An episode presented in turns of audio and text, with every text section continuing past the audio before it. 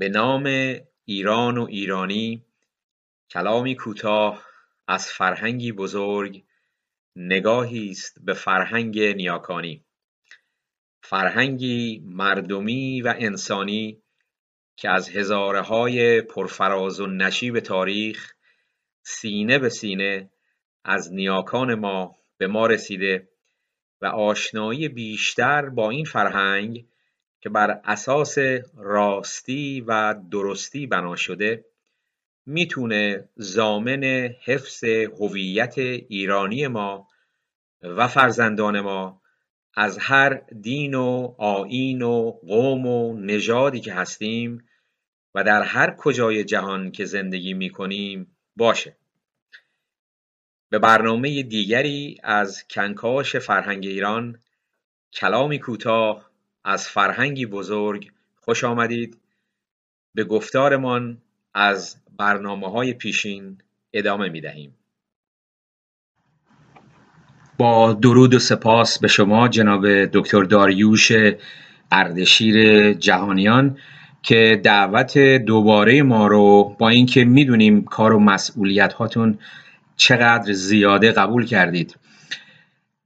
صحبت های شما در برنامه های قبل خیلی مورد استقبال قرار گرفته و برای اون هم میهنان ایرانی عزیز ما که تماس می‌گیرن و می‌خوان که دوباره بشنون و همینطور یک عده دیگر از هم گرامی ما که می‌خوان که به نتورک دوستان خودشون بفرستن.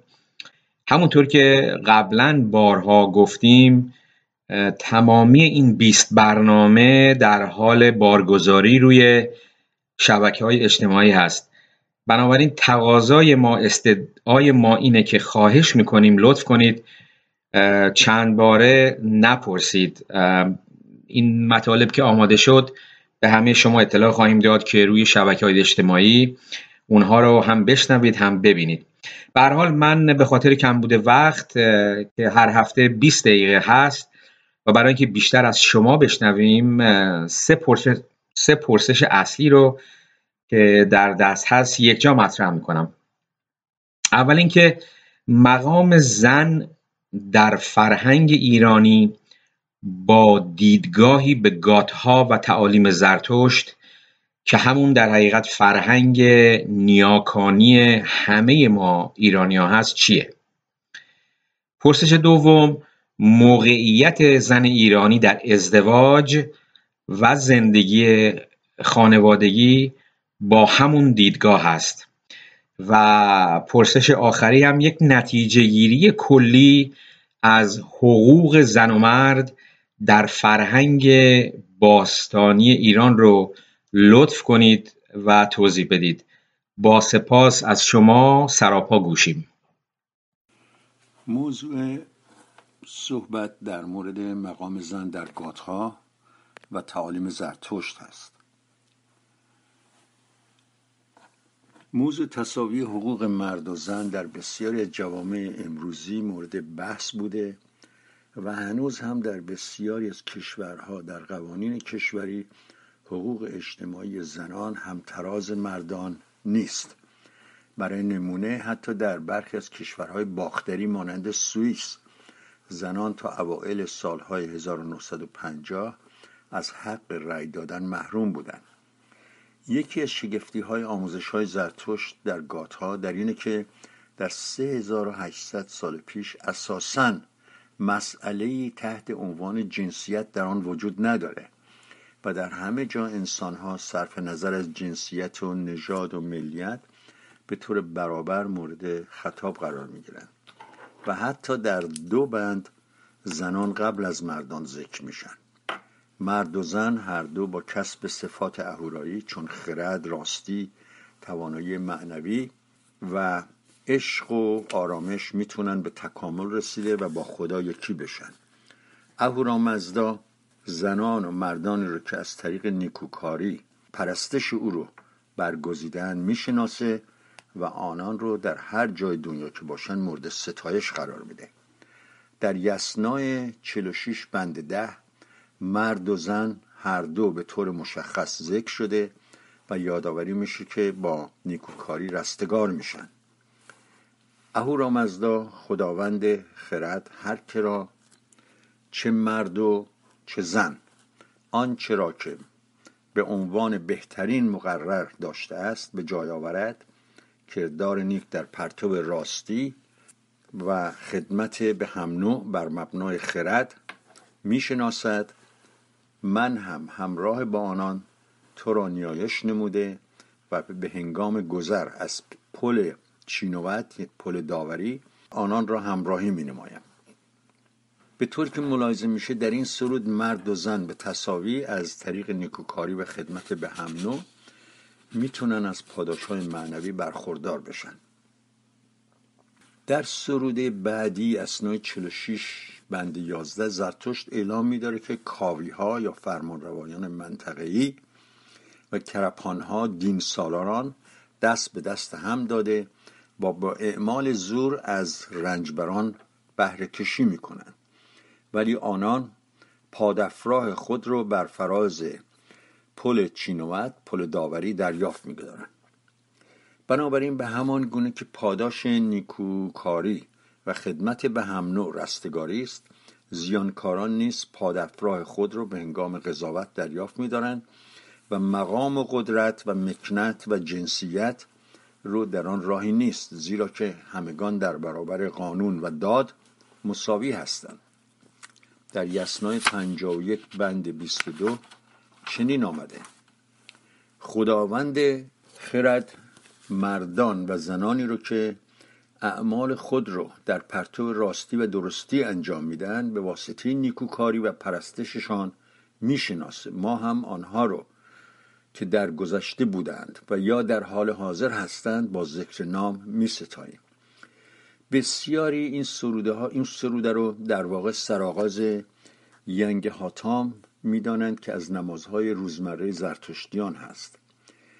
ترجمه ینگ هاتام چنین است. خدای دانا مردان و زنانی رو که از طریق نیکوکاری و خدمت به جهان هستی پرستش او رو به جای میارند می‌شناسد. ما هم به نوبه خود آنان را در هر کجا که باشند میستاییم.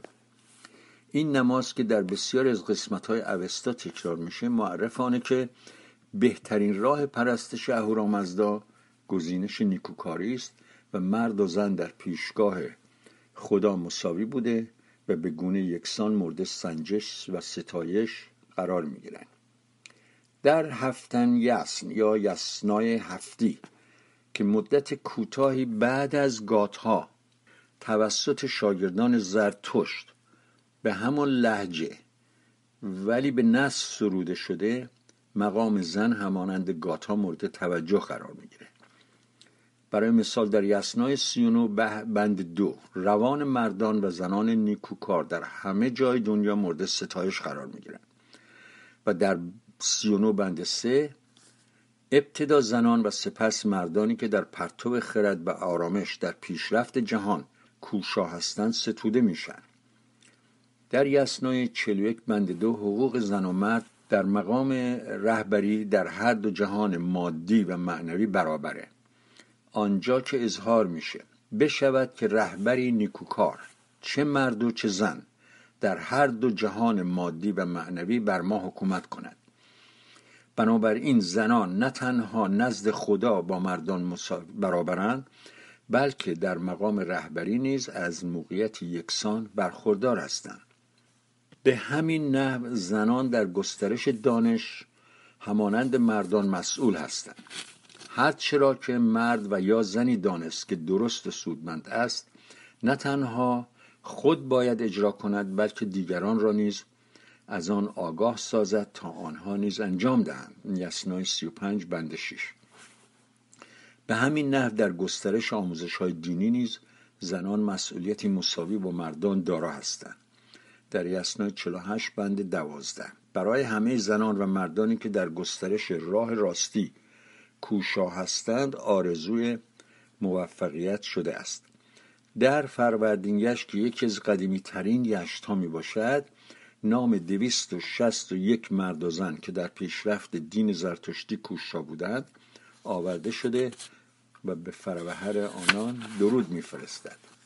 در یسنای سیزده بند یک از اهورامزدا به عنوان رهبر معنوی و سرور خانه ده شهر و کشور و بالاخص رهبر معنوی زنان یاد شده. و در همین یسنا بند 143 تا 151 زنان و مردان در همه جای دنیا با ذکر نام کشورهای آنان به واسطه پذیرش دین راستین و پیش بردن خانه و شهر و کشور ستوده شدهاند. لازم به یادآوری است. به همان اندازه که مرد و زن به واسطه پارسایی و پرهیزکاری مورد ستایش قرار می‌گیرند پادافراه آنان نیز به واسطه انحراف از راستی یکسان بوده و جهت کجروی و دروغ مورد نکوهش قرار می‌گیرند. یسنا 61 بند دو و سه. حال در مورد ازدواج در گاتا و اصل اوستا گفتگو می‌کنیم.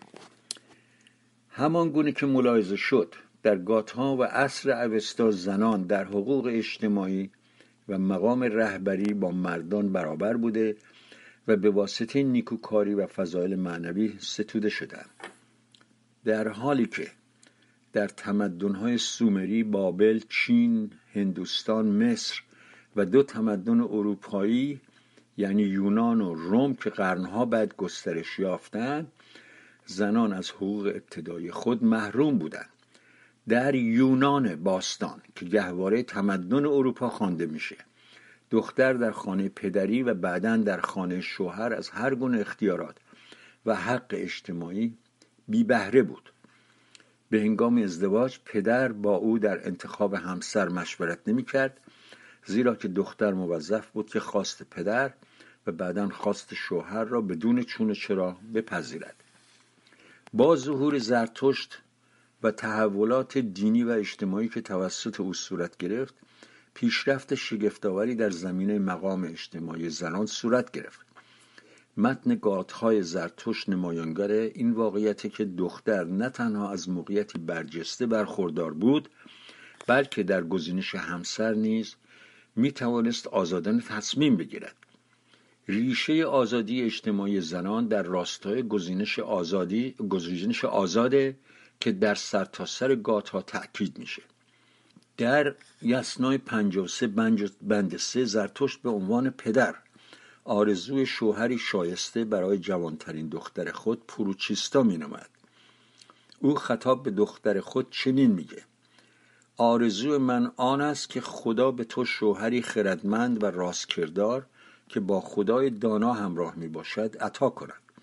پس تو با خرد خود مشورت کن و در آرامش کامل تصمیم بگیر. همانطور که ملاحظه شد شوهر ایدئال کسی است که تنها خردمند و راستکردار بوده و از صفات اهورایی برخوردار باشه. در اینجا هیچ ذکری از قدرت و ثروت خانواده و خویشاوندی نشده.